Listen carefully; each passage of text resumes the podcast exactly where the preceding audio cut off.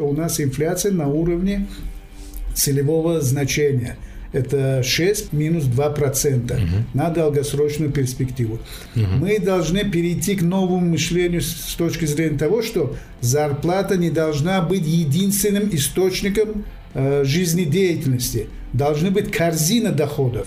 Если взять по отношению к Агроинвестбанку, Ташпромбанку и другими, да, это были крупные системообразующие банки в Таджикистане, но та модель ведения бизнеса, которая была им присуща, она уже не отвечала современным требованиям. По мере строительства, увеличения балансовой стоимости этой крупнейшей стройки растет и стоимость курсовой каждой акции. Например, примерно, я так считаю, сейчас каждая акция, которая была куплена 100 сомони, может быть, она имеет стоимость 500 сомони, может быть. Подкаст-студия «Академия трех медведей» представляет цикл передач «История мировой экономики». Мы будем говорить об экономических успехах и неудачах стран и народов. Сегодня наша тема будет посвящена банкам и финансам в Таджикистане. Сегодня у нас в гостях эксперт, ведущий научный сотрудник Института экономики и демографии при Национальной академии наук Республики Таджикистан, доктор экономических наук Бахром Шарипов, а также наш гость и наш коллега, руководитель Центра свободного рынка Азиз Тимуров. Здравствуйте, товарищи. Здравствуй, Фарод. Акибахром, недавно правительство Таджикистана провело частичную девальвацию сомони. Не исключено, что девальвация продолжится. Простые граждане почувствовали это на себе и, увидев, как поднялись цены практически на все товары и услуги. Объясните мне, как простому обывателю, не эксперту в области экономики, чем отличается девальвация от инфляции? Ведь зачастую возникает такое ощущение, что за ту сумму, которую раньше я мог что-то купить, сейчас это невозможно сделать. Спасибо за вопрос. Нужно сказать, что в той ситуации, которая сложилась в нашей экономике в настоящее время, это действительно вопрос, который интересует всех граждан, так как затрагивает их бюджет. И для бизнесменов очень важно определить, что такое девальвация и инфляция. Но на бытовом уровне то, что вы сейчас отметили, инфляция и девальвация как бы считаются одним процессом, которые ведут к росту цен и росту инфляции. Но на самом деле это разные экономические процессы, которые необходимо разделять с точки зрения того, как они влияют на экономику, на бюджет страны и на бюджет каждой семьи. Нужно сказать, что девальвация – это процесс обесценения национальной валюты. Данный процесс, он является объективным. И даже в развитых странах, в любой экономике этот процесс происходит. Говоря о Таджикистане, необходимо сказать, что девальвация, она осуществляется как в скрытой форме, так и в явной, официальной, когда Национальный банк Таджикистана изменяет курс обмена по отношению к иностранным валютам. С этой точки зрения обесценение, оно национальной валюты ведет к тому, что наша экономика приспосабливается к внешним условиям в связи с тем, что вся мировая экономика находится в движении, изменений. И вот те процессы, которые там происходят, они, в частности, как создают проблемы для нашей малой открытой экономики, так и создают новые возможности для развития. Девальвация осуществляется для того, чтобы привести в соответствие курс национальных валют и иностранных валют.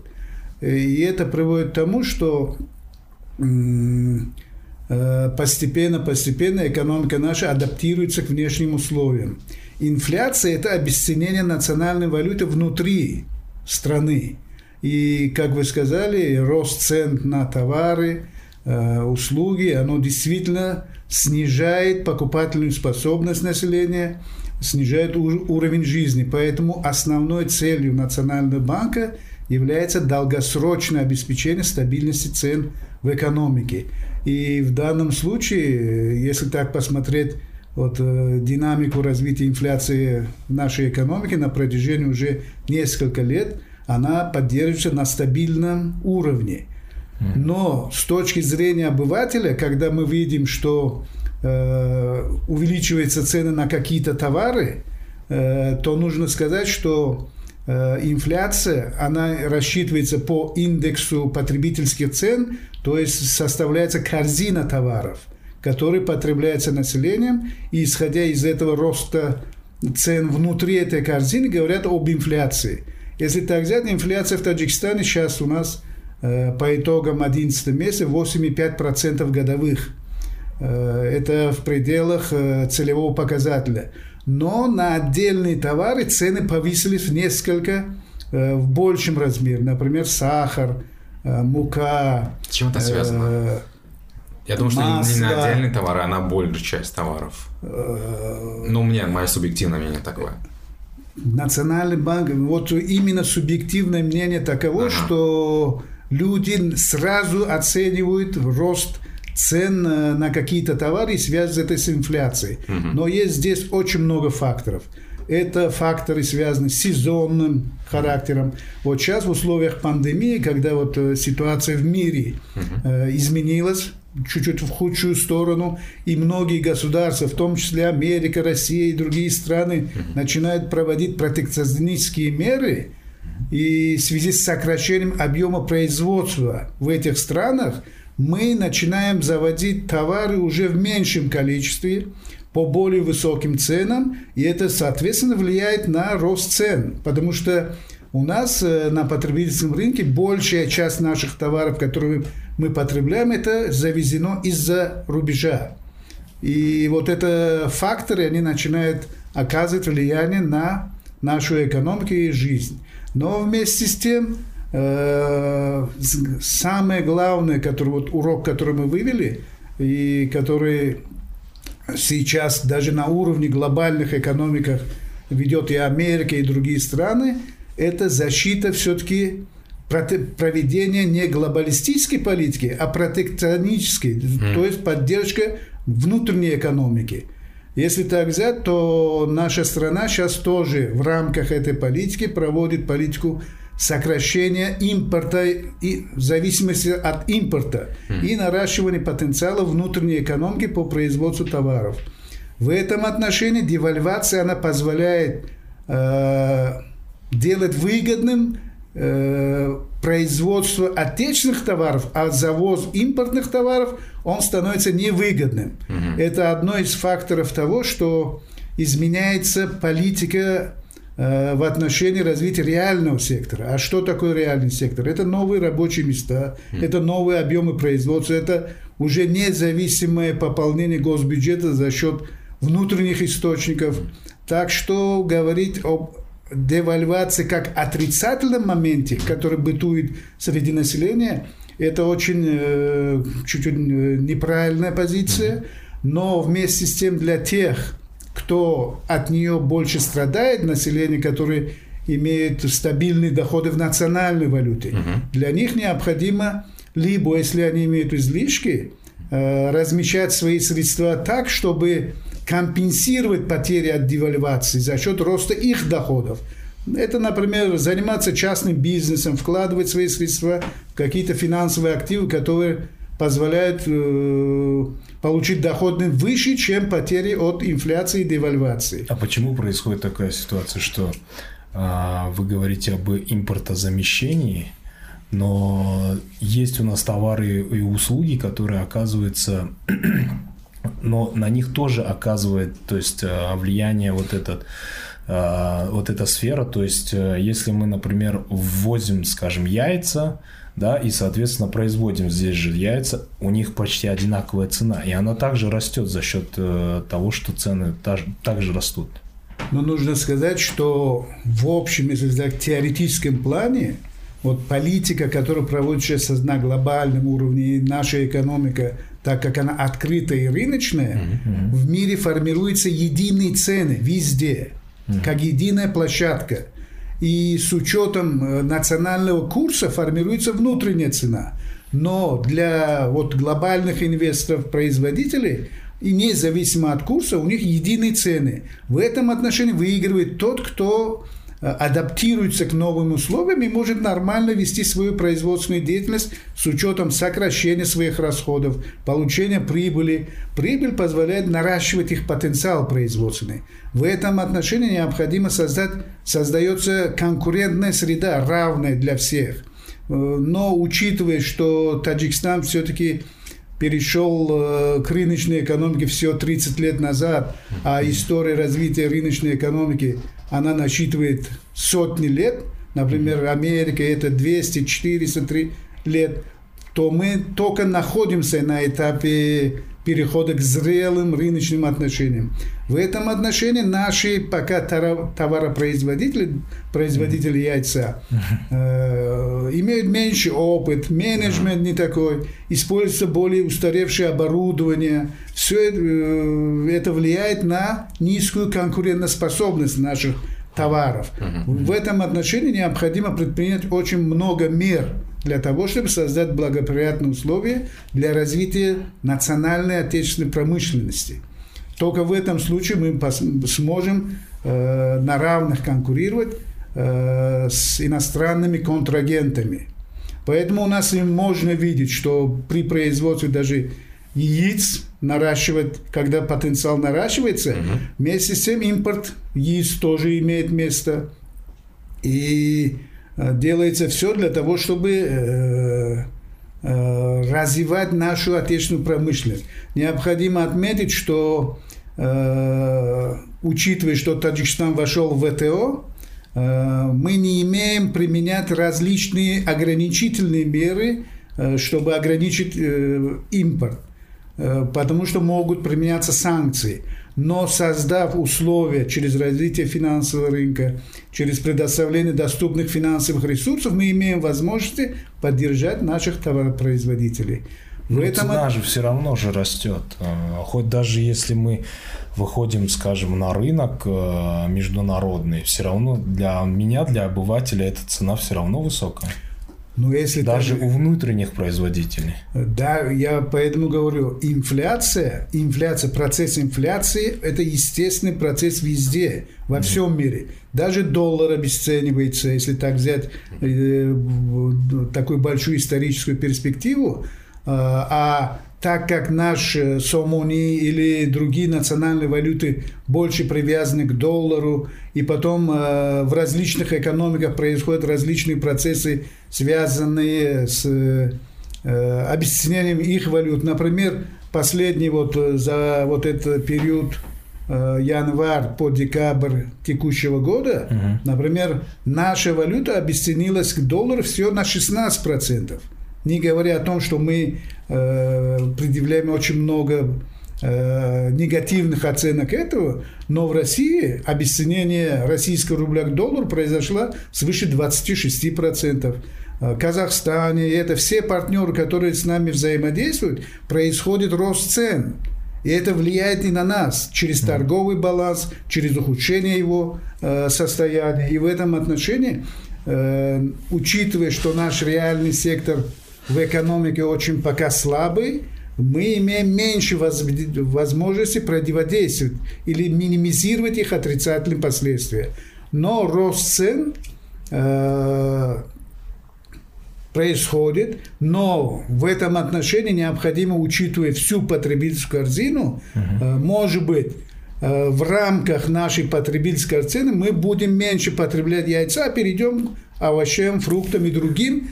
То, что есть такое понятие эластичность спроса, когда что-то повышается на какую-то продукцию, это мы заменяем его менее дешевым продуктом. В этом отношении мы можем потреблять, может, куриное масло, мясо или там другие виды продуктов. Или вовсе сократить потребление. Потребление. Акиб Бахром, у меня к первому вопросу возникло несколько зацепок, хотел бы их...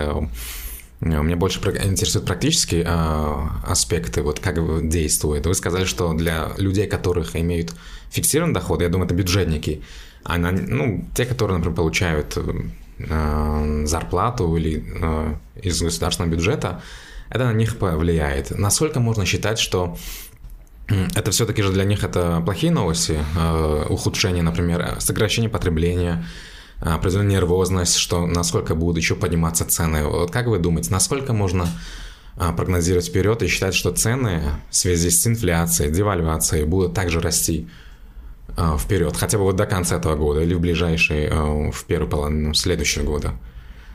Ожидания какие? Пессимистичные? Я имею в виду уровень роста цен.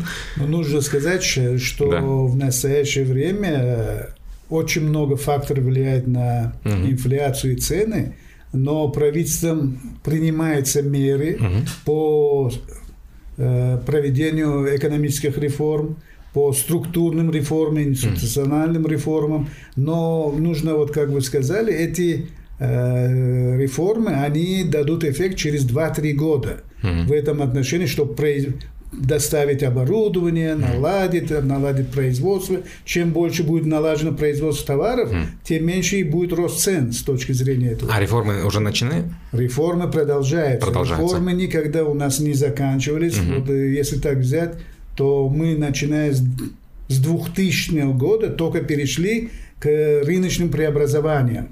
И в последние 5-6 лет, уже после, например, мирового финансового кризиса 2008 года, кризиса 2014-2015 года, наше правительство начало разрабатывать программы по проведению экономических реформ. В этом отношении, вот, если так взять, с 2010 по 2015 была программа развития экономики Таджикистана национального, и с 2016 по 2030 разработана национальная стратегия развития Таджикистана, и в рамках ее уже реализована среднесрочная программа развития 16-20, а сейчас идет подготовка к реализации среднесрочной программы 21-25.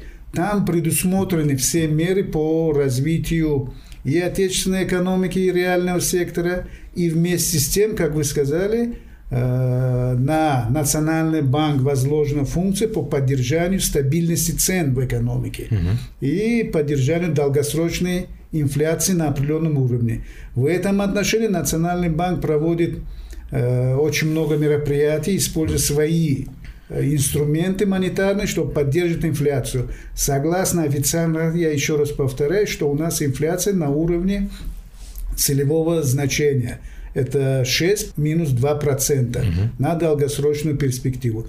Сама вот это установление долгосрочной инфляции как целевой функции Национального банка, она позволяет инвесторам и зарубежным, и внутренним разрабатывать и реализовывать свои инвестиционные проекты. Вот стабильность, поддержание этой курса, она позволяет формировать благоприятные условия. Но вместе с тем, с точки зрения, если бизнесмены взять, рост цен позволяет увеличить их доходы. Значит, прибыль будет больше, они больше будут вкладывать. Но, чтобы нивелировать негативные явления, во-первых, сами население должно заботиться о том, чтобы лучше вкладывать свои средства в какие-то инструменты, которые производят дополнительный доход. Мы должны перейти к новому мышлению с точки зрения того, что зарплата не должна быть единственным источником жизнедеятельности. Должна быть корзина доходов. От вложений в депозиты, в ценные бумаги, другие эти. То, что, например, в семье не приносит дохода активы, нужно от них избавляться. В этом отношении нужно повышать доходность бюджета каждого этого. Но есть категория людей, которые не имеют таких возможностей. Она подпадает потихоньку в категорию бедных или низко это. В этом отношении должны развиваться уже другие механизмы социальной защиты. Это выплата компенсаций, бюджетных этих.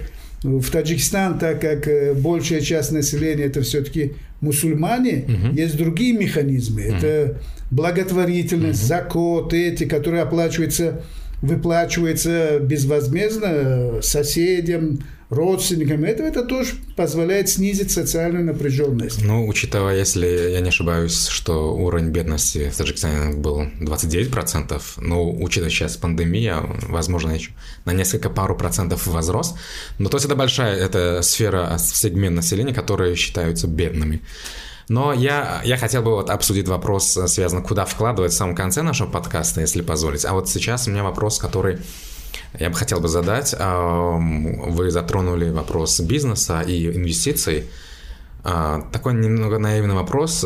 Почему вот некоторые бизнес, многие населения жалуются, я читаю вот соцсети, что очень высокие на кредиты. То есть, если сказать по экономической теории, то это очень короткие и дорогие деньги. Почему для бизнеса, ну и в том числе для потребителя конечного, таджикские банки, ваша сфера, предоставляют такие высокие кредиты, которые и очень короткие, на короткий срок, что нельзя делать прогнозы, нельзя развивать бизнес, и нужно возвращать, и вообще не очень выгодно для бизнеса. А как мы будем развивать экономику, если частный сектор не обладает достаточно финансовыми ресурсами? Ваш вопрос очень хороший и актуальный, но с точки зрения того я скажу, что, например, согласно той программе рыночных преобразований, которая сейчас реализуется, до 2015-2016 года у нас формировалась модель, потребительская модель экономики в рамках национальной экономики, которая подпитывалась денежными переводами. И в этом отношении большая часть их шла на потребление, и это позволяло, тем не менее, развивать нашу экономику устойчивыми темпами. Сейчас ситуация изменилась, и сам подход к развитию, модель экономики новая, он формируется на инвестициях. Вот для того, чтобы реализовать массовые инвестиционные проекты, необходимы длинные и дешевые деньги. Поэтому, если так взять, до 15-16 года наша экономика, которая подпитывалась денежными переводами, были огромные денежные вливания со стороны международных финансовых организаций на реализацию инвестиционных крупных масштабных проектов по строительству дорог, электростанций и других. Все это сформировало какую-то зависимость нашей экономики от этих ресурсов. Сейчас в связи с сокращением этих потоков стала проблема использования внутренних ресурсов для того, чтобы нарастить базу длинных и дешевых денег. Но за этот период, когда финансовый сектор развивался, на нем произошли в связи с прежней моделью деформации в развитии. Развивался только банковский сектор, а другие сегменты финансового рынка, связанные с формированием долгосрочных финансовых ресурсов, как рынок ценных бумаг, долгосрочное страхование жизни, другие, например, сегменты, как производные финансовые инструменты, они остались в зачаточном состоянии. И эти факторы, они влияют на то, что мы пока только переходим к этапу формирования этих основ, чтобы формироваться длинные деньги внутренние. Как это позволяет? Например, долгосрочное страхование жизни. Вы страхуете свою жизнь на 15-20 лет и, соответственно, накапливаете ресурсы, а эти ресурсы именно потом идут как долгосрочные ресурсы на развитие реального сектора. В настоящее время большая часть сбережений у нас ограниченно вкладывается только в банковские депозиты. А банковские депозиты, они у нас короткие из-за того, что инфляционные ожидания, изменение курса национальной валюты по отношению к иностранным валютам приводит к тому, что сбережения в национальной валюте становятся невыгодными. В этом отношении нужно сказать, что правительство приняло курс на устранение этих структурных деформаций в финансовом секторе и формирование опережающего развития долгосрочных страхований жизни, развития рынка ценных бумаг, развития сегмента по производным финансовым инструментам. Последнее позволяет трансформировать короткие деньги в длинные деньги. Есть такие механизмы. И не только трансформировать, но и хеджировать их. Например, то, что мы говорим о девальвации валютных рынков, рисках, мы можем снизить эти потери для наших и населения, и субъектов рынка. Вот в настоящее время этот механизм используется частично только передовыми микрофинансовыми организациями, когда зарубежные инвесторы предоставляют нашим микрофинансовым организациям ресурсы не в инвалюте, а в национальной валюте Сомали. То есть партнерские отношения позволяют разделить валютные риски между той стороной, как мы говорим, социальным инвестором, и внутренними этими. Соответственно, потери сокращаются от разных движений, колебаний валюты. В этом отношении я бы хотел нашим бизнесменам, которые работают с внешним рынком, использовать эти механизмы, во-первых, а во-вторых, в связи с переходом к новым изменениям в структуре финансового рынка, больше используют механизмы хеджирования. Это опционы, деривативы и другие механизмы, позволяющие снизить эти риски. Это новое. Звучит очень странно, страшно. Для нашей... Не, это не страшно, это во всем мире это широко используется. И формирование развитого, сбалансированного финансового рынка формирует дополнительные конкурентные преимущества для отечественных товаропроизводителей и населения. Я не понял, в чем разница, если инвестор, он откуда приобретает этот сомали, если он инвестор?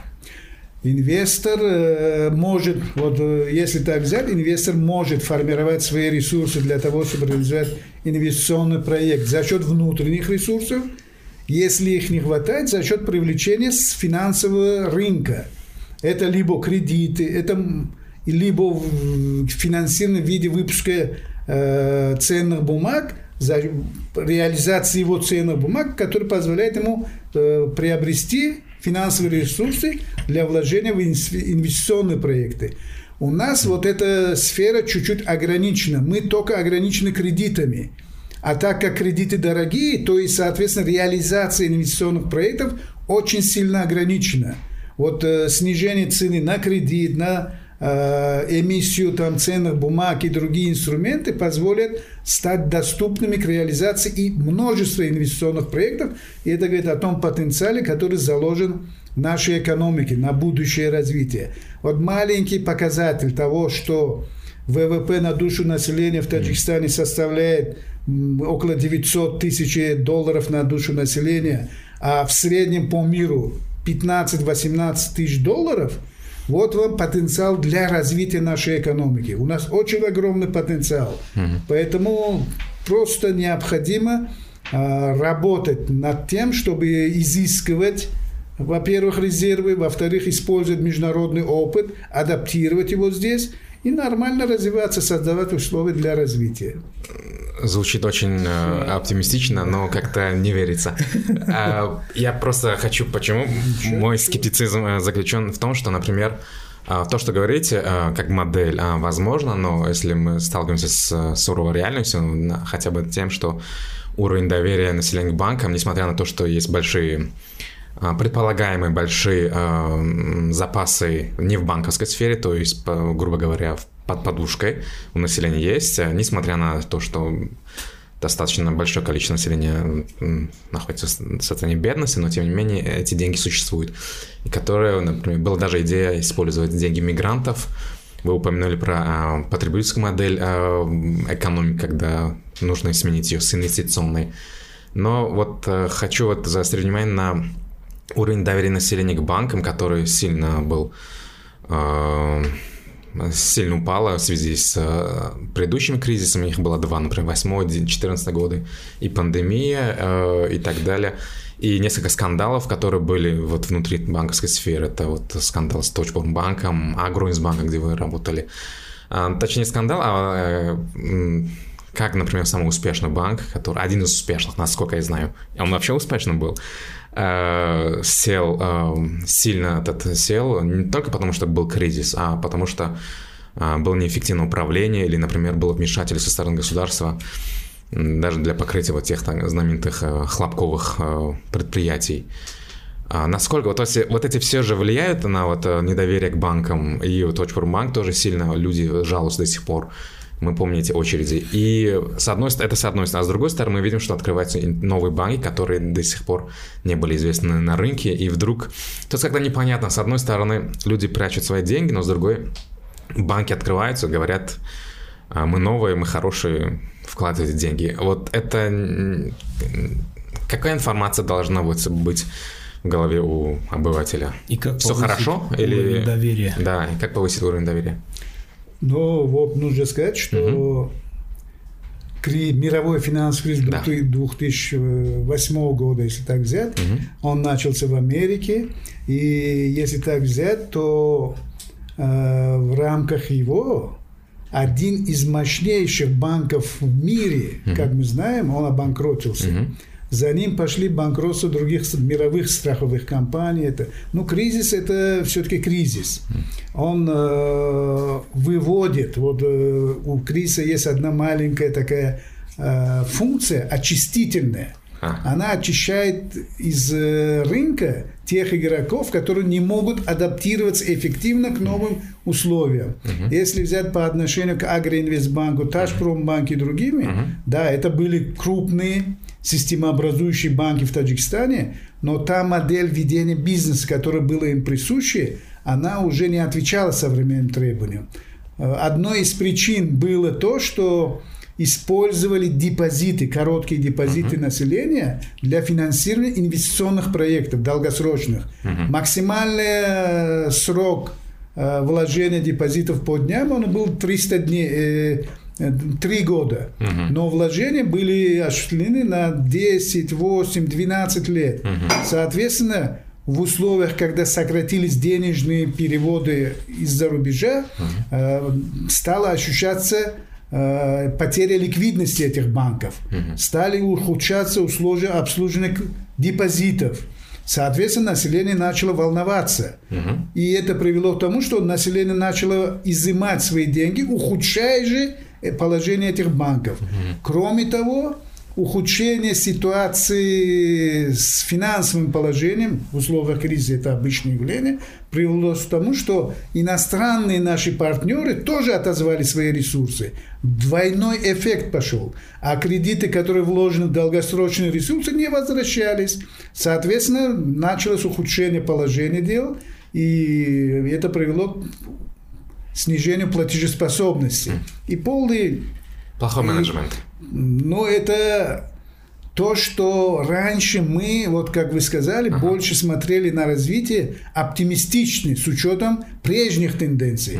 А необходимо смотреть вперед, анализировать. А экономика в настоящее время глобально такая, что больше неопределенности. Соответственно, нужно выявлять риски и использовать инструменты, которые позволяют их нивелировать или нейтрализовать. Вот этот момент у нас был чуть-чуть запущен. А то, что коммерческие банки не должны заниматься инвестициями, это говорит и практика Великой депрессии в Америке 30-х годов, когда банки действительно тоже вкладывали средства в долгосрочные финансовые инструменты, и падение ВВП там было где-то на 33%. Это Великая депрессия была. У нас, слава богу, что кризис в банковской системе не привел к коллапсу в экономике. Экономика развивалась стабильно, но чуть темпы замедлились, но мы были в плюсе. И в этом отношении появление новых банков позволило в рыночной экономике компенсировать потихоньку их отрицательное воздействие. Но потеря доверия вкладчиков, она связана и с неэффективностью деятельности фонда гарантированных банковских вкладов.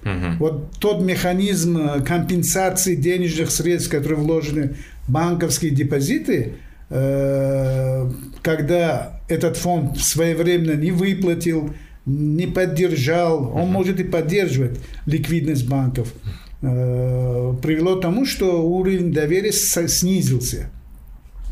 Хотя правительство выделило Агроинвестбанку где-то около миллиарда сомон и Содродбанку около 2,2 миллиарда сомон на поддержку ликвидности, но этих средств оказалось недостаточно, так как те вложения в кредиты, которые были долгосрочными, и вот ухудшение ситуации с возвратом кредитов не позволило компенсировать вот эти поступления за счет погашения кредитов. До настоящего времени именно вложения в кредиты, которые не возвратились от бизнеса, бизнес, ситуация ухудшилась, не позволяет выполнить обязательства перед депозиторами.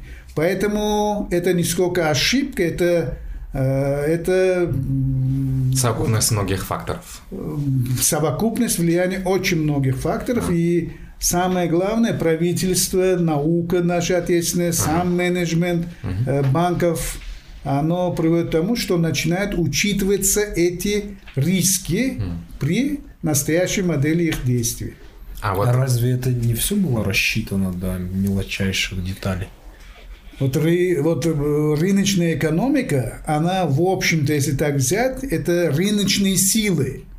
Просто человек, когда не знает, с чем это связано, он начинает искать причину в самом легком таком факторе и начинает говорить о субъективном факторе, о теории заговора и других... О жадности банков. Ну, это тоже есть. Поэтому любой человек, который хочет работать с банком, он должен уметь правильно выбирать свой банк обслуживания.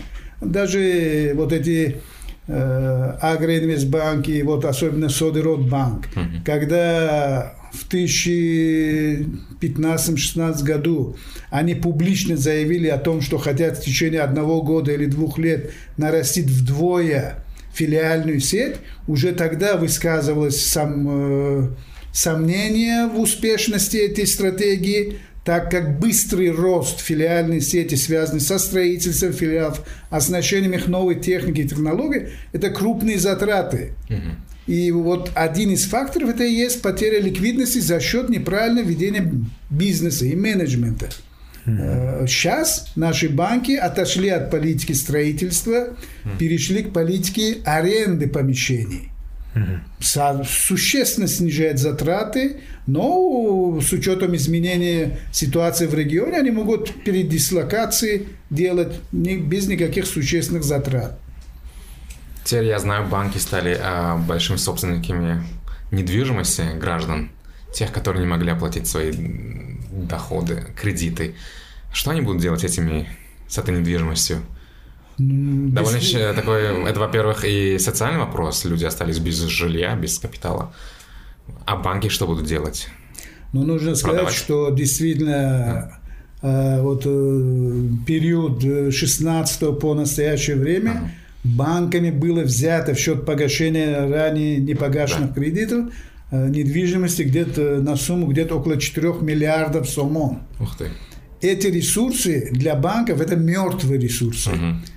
Так как они не приходят дохода, не приносят дохода, а необходимо выполнять свои обязательства по процентам, по депозитам и другим, знаешь, это затратный механизм. Кроме того, Национальный банк в рамках своих положений и действующих инструкций за приобретение этой недвижимости и нереализацию ее на рынке обязал банки формировать дополнительные резервы. Это расходы.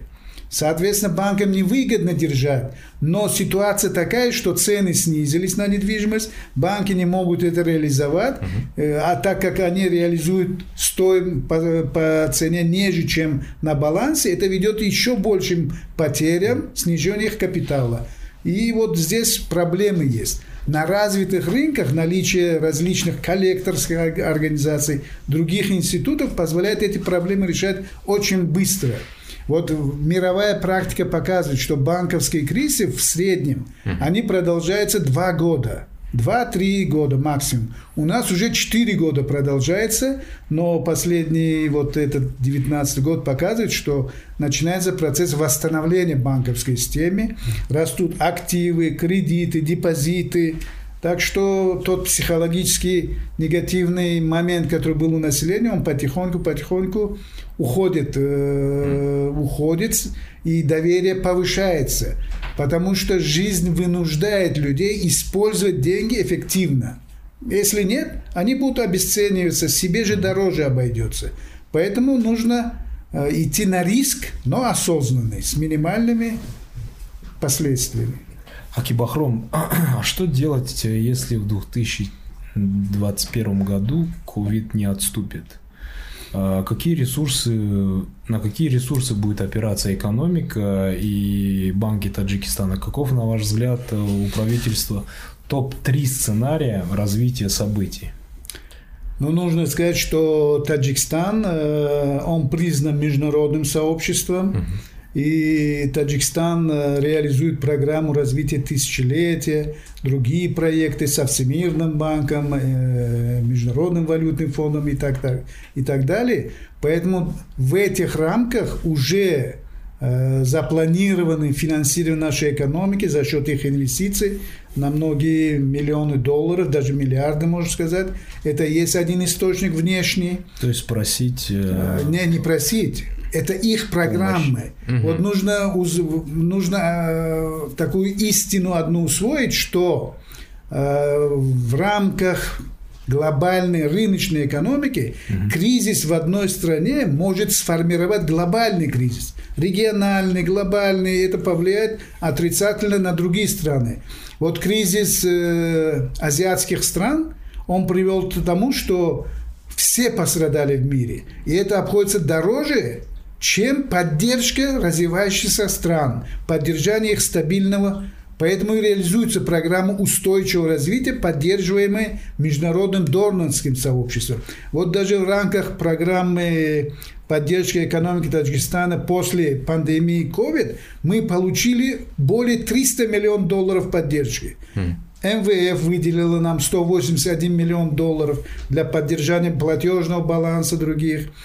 МВФ списала 11 миллионов долларов в рамках проекта поддержки развивающихся стран. Всемирный банк выделил 11 миллионов для поддержки социального сектора, особенно здравоохранения, и другие программы. Но это внешние факторы. Есть внутренние ресурсы. Вот то, что вы говорили об М0 и М1, денежные агрегаты. В настоящее время есть такое... негативный вклад населения и бизнеса в том, что они используют больше денег наличных вне банковской системы. А это к чему приводит? Когда около 15 миллиардов сомон обращается вне банков. Это значит, ресурсы банков сокращаются, вот вам удорожание стоимости денег. И во-вторых, вот эта свободная масса денег реагирует на все катаклизмы в экономике. Она является одним из таких факторов роста цен, колебаний высоких. Потому что каждый хочет обезопасить себя, и любой слух, любое это ведет к тому, что начинаются спекулятивные и атаки и на валюту иностранную, и на товары, и на эти. Люди делают запасы, которые нет необходимости формировать в таких огромных суммах. И поэтому население, когда больше использует ресурсы в банковской системе, начинают работать денежные мультипликаторы. Например, у нас сейчас денежный мультипликатор М2, смотрите, М2, он ниже, чем денежная база. Это значит, мы искусственно сдерживаем кредитование экономики, так как при наличии большой массы денег вне банков это может еще раз увеличить инфляцию. Национальный банк только в течение этого года осуществил операции на открытом рынке по привлечению стерилизации излишней денежной массы на 7 миллиардов сомон. Миллиард. За это, чтобы изъять эти излишки, была выплачена очень большая сумма тем, кто имел эти излишки. Это, в общем-то, банки. На межбанковском рынке эти операции, стоимость вот этого привлечения 16%. Мы платим за то, чтобы не использовать деньги. Вот какая складывается парадоксальная ситуация. Резервов очень много. Поэтому доверие населения, доверие бизнеса к банкам, оно... позволит, вот именно категория доверия позволит всем использовать этот ресурс на благо развития. А будет ли увеличение или снижение налогов в 2021?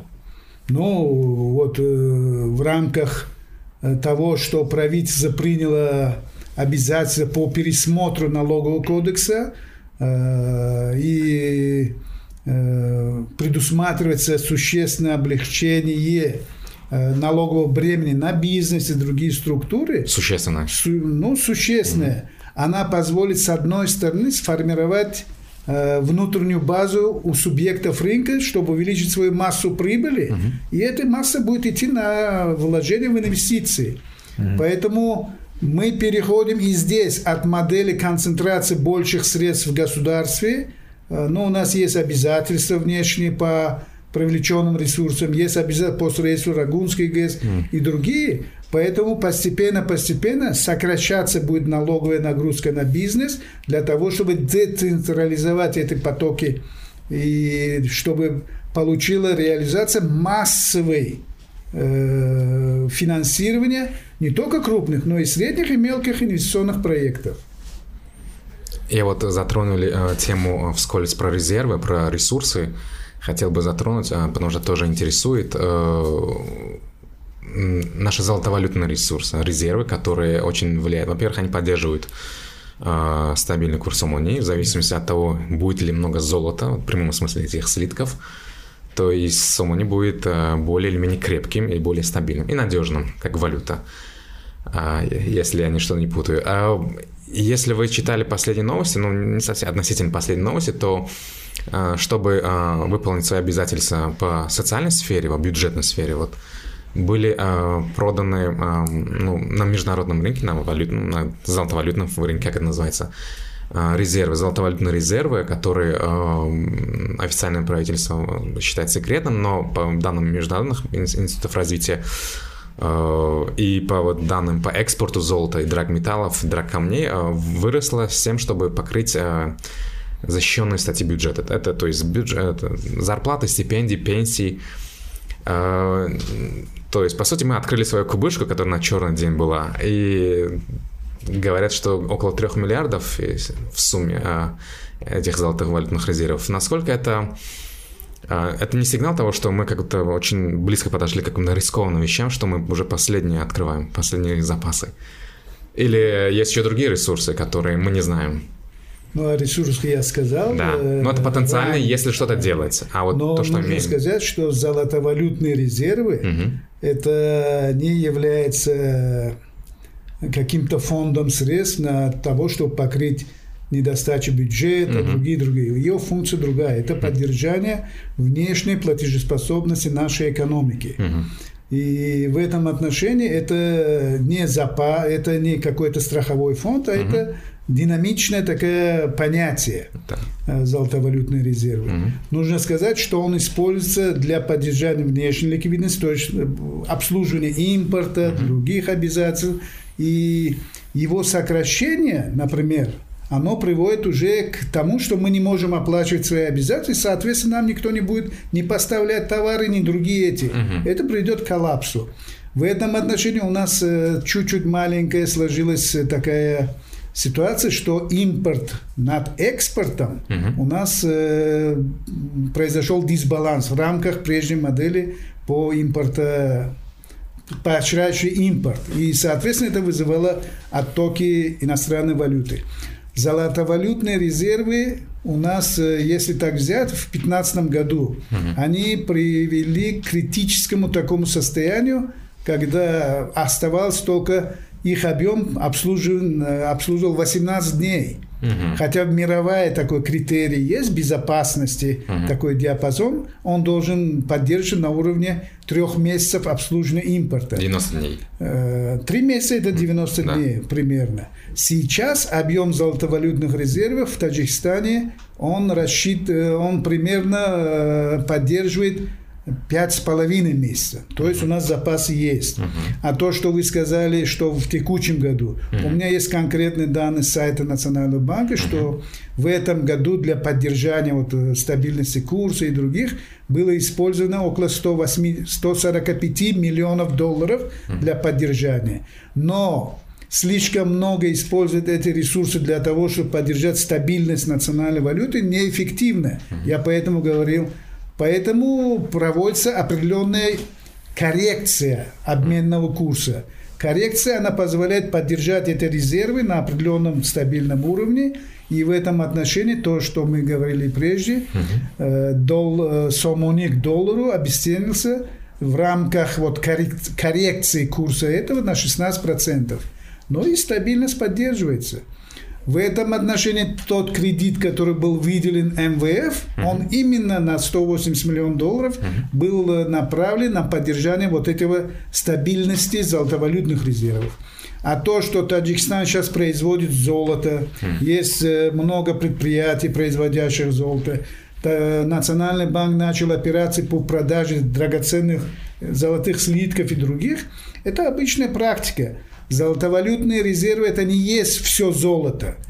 Это часть, там где-то 30% это золото, а остальное – это все свободно конвертируемая валюта. Ясно. И это продается, покупается и трансформируется. Есть разные там процессы. И говорят больше о такой бивалютной корзины, которая состоит из нескольких валют, и мы должны, учитывая, вот даже между долларом и евро есть различные колебания, и вот здесь Нацбанк и другие партнеры на финансовом рынке должны научиться правильно использовать динамику и получать не убытки от совершения валютных операций, от обесценения этих инвалют, а наоборот научиться получать прибыль как дополнительный источник дохода. Понятно. Но, тем не менее, вот раскрывать, распечатывать, условно так назовем, метафорически, золотовалютные резервы для покрытия текущих бюджетных расходов, это не сигнал? Плохой сигнал, что я что-то... Я поэтому говорю, что тот вопрос, который вы задаете, он не соответствует действительности. То есть просто это неправда? Это, да, это вот... Понятно. Я был введен в заблуждение. Нет, вот, например, в России имеется Национальный фонд развития. Да. Вот он. И СТАП-фонд. Стабилизационный фонд. Вот он, они, это действительно закрытые денежные средства, и которые распечатываются в кризисных ситуациях. В Таджикистане, к сожалению, таких фондов нету. Нет. Мы не имеем возможности формировать пока, так как та страна имеет нефть, огромные ресурсы, которые реализуются на внешнем рынке, и даже вот те ресурсы неэффективно используются с точки зрения возможностей, которые имеются. Акибавром, еще вот у нас мало времени, задам два вопроса, которые меня очень, и думаю, наших слушателей очень волнуют. Это... В первую очередь трудовая миграция, денежные переводы, которые мы в прошлый раз обсуждали, это даже здесь, говоря, что... И мое мнение было такое, что таджикская экономика и таджикская банковская система сильно подсела на иглу денежных переводов, учитывая, что были два предыдущих кризиса, 8 и 14, когда было резкое сокращение денежных переводов. По разным причинам, в первую очередь, потому что экономика России пострадала, и у мигрантов, граждан Таджикистана, не было работы, чтобы высылать отсюда деньги. Оттуда сюда. А так как банки зарабатывают на этом хорошо, я не знаю, какая сумма, вы можете сказать, какую сумму могут получать банки Таджикистана или Национальный банк от денежных переводов. Думаю, это существенно, возможно, в районе 15-20% от их общей прибыли. Можете поправить. Но вы сказали, что кризис – это цикличная вещь, по сути, природная вещь. И таких кризисов, связанных с пандемией, с другими вещами, могут быть и в будущем много. Не считаете, что банковская система сильно рискует, таджикская банковская система, полагаясь только на денежные переводы, вот, как источник дохода? Ну и в принципе, вся экономика рискует, полагаясь только на это. Может быть, стоит думать другие источники подыскать, чтобы зарабатывать и для банков, и для экономики? Ну, вообще, вот в экономической теории, в практике глобальной экономики есть такое понятие «голландская болезнь», когда развитие какой-то экономики национально сильно увязано или связано с каким-то определенным фактором. Для России это нефть, для, вот раньше для Голландии это были тюльпаны и другие. Для нас это денежные переводы, но этот этап мы уже прошли. Вот даже при оценке развития национальной экономики за 15-16 годы, это официально уже признано, снижение объема денежных переводов свыше 30% не привело к снижению темпов развития нашей экономики к отрицательным последствиям. Да, было замедление, 2-3%, но чтобы сказать, что мы полностью зависим от того, что поток денежных переводов, уже этого нету. Это говорит о том, что есть внутренние источники. Даже вот в рамках нынешней современной оценки, это признают и международные финансовые организации, уровень теневой экономики в экономике Таджикистана свыше 30%. Это огромные денежные потоки, это огромные денежные поступления в бюджет и другие факторы, которые пока сейчас мы не задействовали. Это один фактор. С другой стороны, о том, что денежные переводы являются огромным таким источником дохода для банков, это чуть-чуть с точки зрения доходности, обслуживание денежных переводов почти, когда мы работали в Агробизнесбанке, они покрывали свои расходы, так как это обслуживание очень дорогое. Но поток денежный формирует возможность поддержание ликвидности на достаточно высоком уровне. И это позволяет увеличивать кредитование и за счет других операций получать прибыль, за счет проведения валютных операций. Сопутствующие эффекты были очень большие.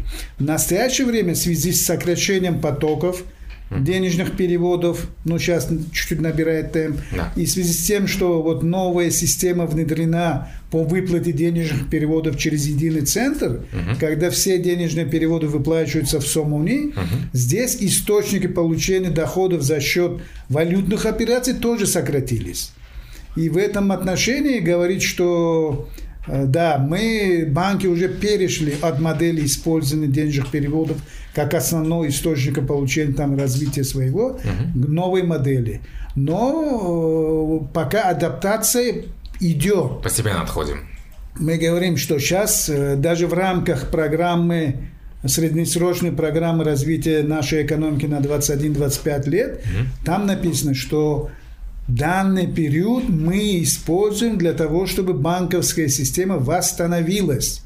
Но при этом предусматривается приоритетное развитие не банковских финансовых организаций. Это именно инвестиционных фондов, хеджевых фондов, бизнес-ангелов и тех, которые связаны с вложениями населения именно в рисковые операции с учетом их рисков, доходности и рисков. Нужно привыкнуть, что мы вкладываем ресурсы, которые можем потерять. Но в этом отношении эта модель будет использовать теми, у кого есть достаточные ресурсы. Не бедное население, не это, а вот те, у кого уже сложилось ресурсы, которые он может инвестировать. Но, как показывает опыт развития хеджевых фондов или венчурных фондов, вложение, если так взять в среднем, из 100 проектов 99 может обанкротиться, но один проект может дать тысячекратный объем доходности, покрывающий все те убытки. Вот вам какие ресурсы предоставляет рыночная экономика. Я не понял, что такое бизнес-ангелы? Довольно новое слово для меня. Бизнес-ангелы – это те люди, которые частные лица, у которых очень много средств свободных капитала, которые ищут таланты, идеи, финансируют их совместно.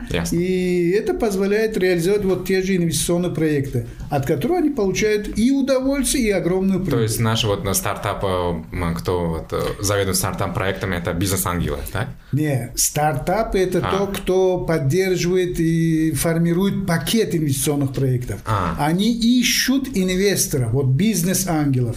Бизнес-ангелы – это частные лица, а есть институциональные инвесторы. Это в будущем страховые инвестиционные компании, это инвестиционные фонды, паевые, другие виды. Мы формируем создание этой сети в Таджикистане в течение 5 лет. Здорово посмотреть на этих бизнес-ангелов вживую. И последний вопрос, который, думаю, будет очень интересен с точки зрения практического опыта, практической реализации. Вы говорили, что в Таджикистане нужно отходить от привычки, что источник дохода может быть только одна зарплата или что-то такое. Для большинства людей. Для бизнеса, возможно, только что-то еще другое. Можете порекомендовать как финансист, как специалист в банковской сфере, другие источники, которые могут быть приемлемы в условиях Таджикистана, куда вкладываются, условно говоря? Можно ли, например, покупать или играть на бирже, или покупать, например, акции таджикской компании? И, в конце концов, можно ли получить дивиденды от, например, вот у меня есть одна акция Рагунской ГЭС. Я могу на ней заработать что-то в будущем когда-нибудь? И я тоже. Нужно сказать, что мы переходим именно вот в рамках правительственных программ реформ финансового сектора к тому, чтобы создаются условия для того, чтобы диверсифицировать вложения населения в различные виды финансовые активы. Мы не должны концентрироваться только на банковских депозитах или покупке жилья. Да. Даже покупка жилья уже показывает, что цены падают на жилье, и это не есть форма для того, чтобы зарабатывать. Это невыгодно. Но сейчас вот появилась альтернатива. Во-первых, это золотые слитки. Национальный банк реализует, и коммерческие банки содействуют реализации. Все-таки золото дорожает, в общем-то, в долгосрочной тенденции. Например, на наших фондовых биржах были размещены облигации банка Исхаты с доходностью 22%, это и выше депозитов, и она показала, что нормально погасила свои обязательства, но этот процесс сейчас будет продолжаться, активизироваться, так как по сравнению с банковскими депозитами покупка облигаций как средство вложения, она позволяет не ждать срока окончания. Если вам необходим будет ресурс, вы можете продать облигацию на вторичном рынке и получить свои эти. Насчет того, что вот развитие вторичного рынка ценных бумаг позволит и предусматривается обязательная продажа до 10% акций действующих акционерных компаний на этом рынке, позволит населению вкладываться именно в эти вложения. А у нас есть очень высокорентабельные акционерные общества, вот, сотовые операторы, микрофинансовые организации, ИМОН, Арвант и другие. Талко. Есть банки, нет, Талко сейчас финансовое положение его тяжелое, но программа реструктуризации будет, его модернизации. А вот Бархат-Оджик? В будущем. Вот когда будет реорганизация, она трансформируется от модели получения убытки к инвестиционно привлекательной. И в этом отношении очень большие перспективы для вложений имеются. Здорово. Опыт показывает, что миллиардерами, миллионерами становятся не от вложения в банковские депозиты, а от использования рынка ценных бумаг. Потому что кроме дивидендов, она приводит к тому, что возрастает курсовая стоимость этих ценных бумаг, и это есть основной источник получения как бы богатства или накопления. Например, акции Рагунской ГЭС. До ее ввода мы действительно не получаем дивидендов, так как дивиденды это есть выплата части прибыли, получаемой этой компании. До получения прибыли еще, может, 5-6 лет есть, но нужно населению знать и всем, кто владеет этими ценными бумагами, происходит процесс роста их курсовой стоимости. И по мере вот, строительства, увеличения балансовой стоимости этой крупнейшей стройки растет и стоимость курсовой каждой акции. Например, пример, я так считаю, сейчас каждая акция, которая была куплена 100 сомони, может быть, она имеет стоимость 500 сомони, может быть. Поэтому вот формирование вторичного рынка ценных бумаг, она позволит выявить рыночную стоимость. А то, что эта компания Рогум привлекательна в долгосрочной перспективе, показывает реализация ее облигаций на международных рынках.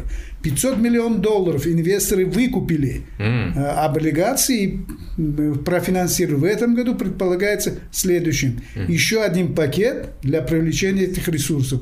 Поэтому обладание этими ценными бумагами является для каждого долгосрочной инвестицией. А вот 500 сомони примерно когда я могу получить? Через 5-6 лет? Когда она начнет получать заработок? Если мы предполагаем, что через 2-3 года, когда заработает активно рынок, вторичный рынок ценных бумаг на наших двух фондовых биржах, вы можете спокойно реализовать эту бумагу. Звучит классно. Все побегут скупать друг друга. Да, поэтому не выбрасывайте эти акции. Поэтому акции это да. Сохраните их до лучших времен. Спасибо, друзья. Это был подкаст студия Академии Трех Медведей про цикл передач о мировой экономике.